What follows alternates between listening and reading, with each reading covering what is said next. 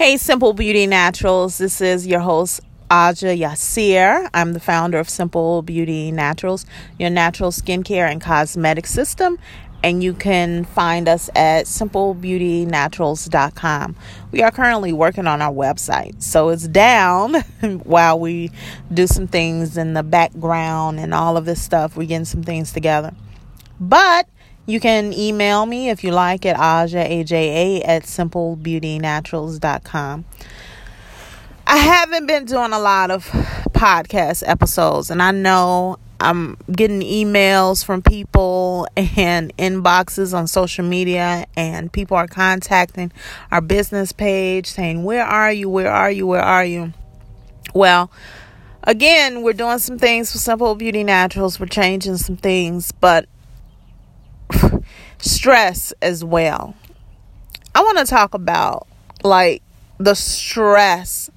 Now, I know we have people of all ethnicities who listen to the show, and we have people of all ethnicities who buy our products. And I do appreciate all of you, but I really want to talk about the stress of blackness right now in I mean, it could be going on all over the world, but it's I'm in the United States, so I'm feeling it from the United States. It's crazy, crazy, crazy stressful. Every time, and I, I think social media is, I'm sorry, I'm outside and it's loud. People with these loud, ridiculous cars.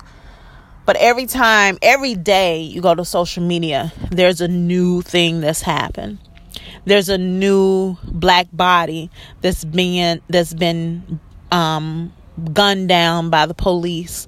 So the last week or so, we've had the issue at the Waffle House with with the terrorists, the U.S. terrorists, where nobody would call him a terrorist, of course, because he is white and from the U.S.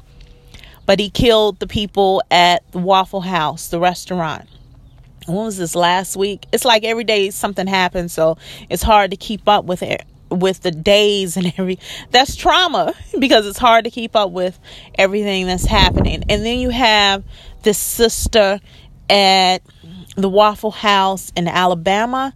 It was either Alabama or Tennessee who is sexually assaulted by the police. Her clothes are pulled down just because she asks for some silverware, some plasticware to eat her food. She had the audacity to want plasticware. So she was pushed down by the police and her clothes were ripped off. And then you have the men at Starbucks who were the police were called on him. And then we hear about bill cosby. And then we it's just like constant constant constant something is always happening. And we can't even recover from the previous thing because we always have to go into the next thing. And i'm telling you that is trauma. And that's the quickest road to developing ptsd so I deal with my own personal stress, but also the stress of just being a black person, a black woman in this environment.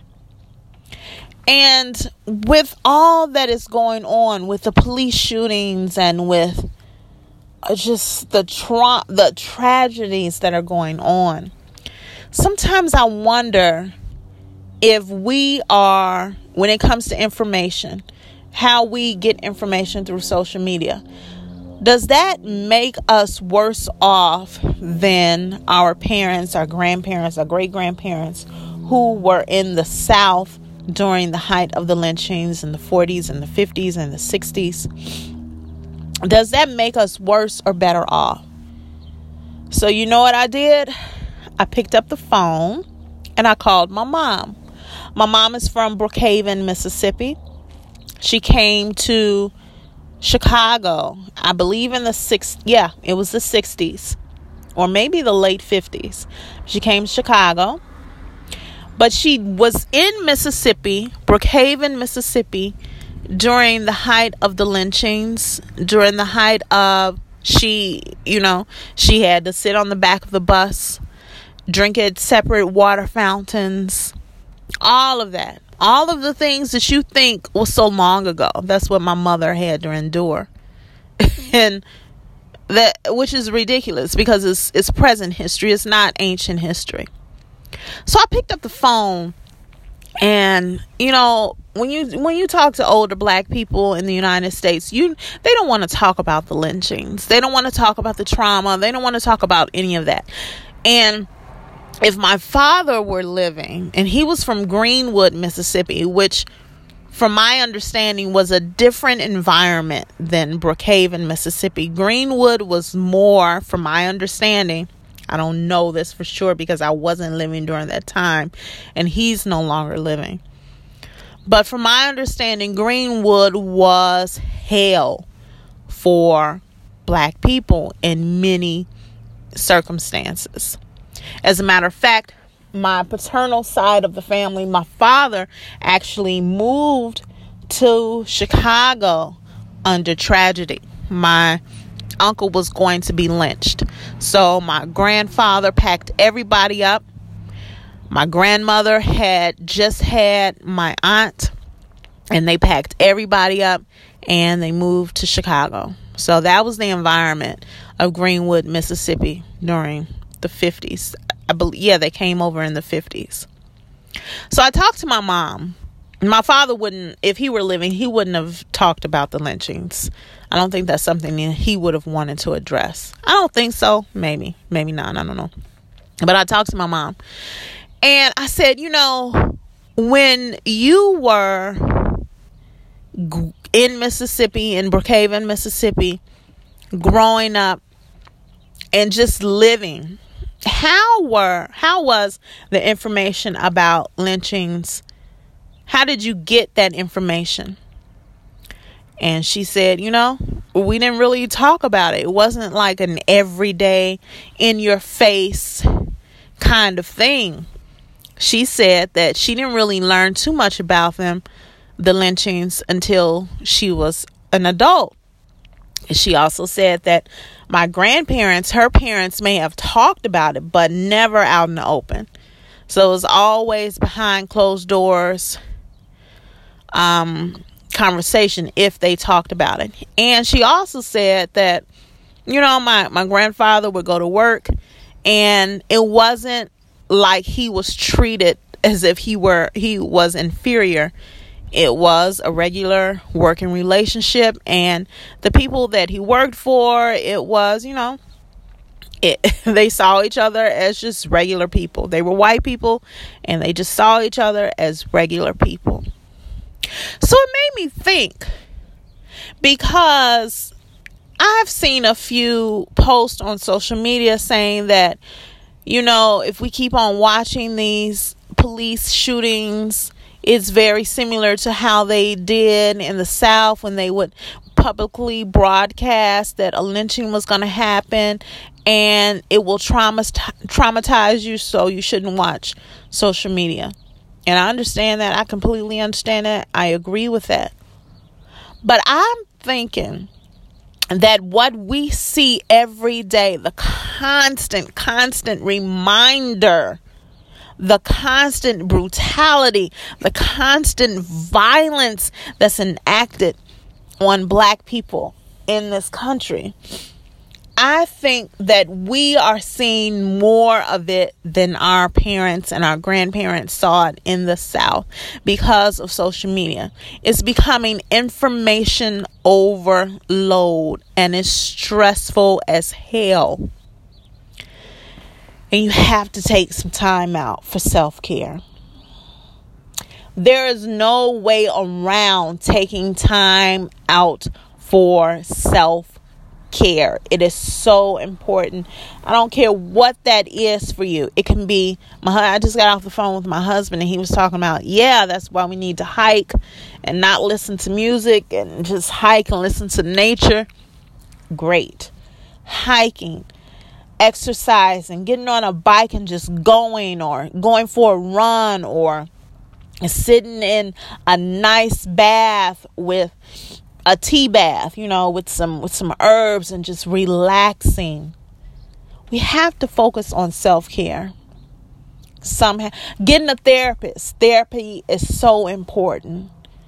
Whatever you uh, separating yourself from social media. Whatever you have to do to maintain your peace. It's important.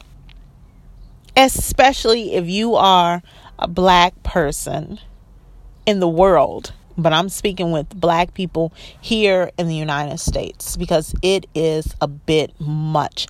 I have a 17 year old son who will be 18 in just a couple of days.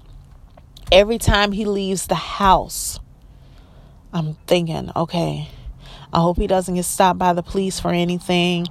I hope he doesn't get harassed for anything. I hope he isn't followed around in the store. I hope, you know, it's just absolutely insane the things that we have to think about. The it's insane. Just the other day, we were in a grocery store and this man, the security man, took it upon himself to himself to follow us around because I know it was because my son was with me. Tall, slim, young black man, young black man with locks, with a hoodie, and I'm not fucking telling him to take off his hoodie.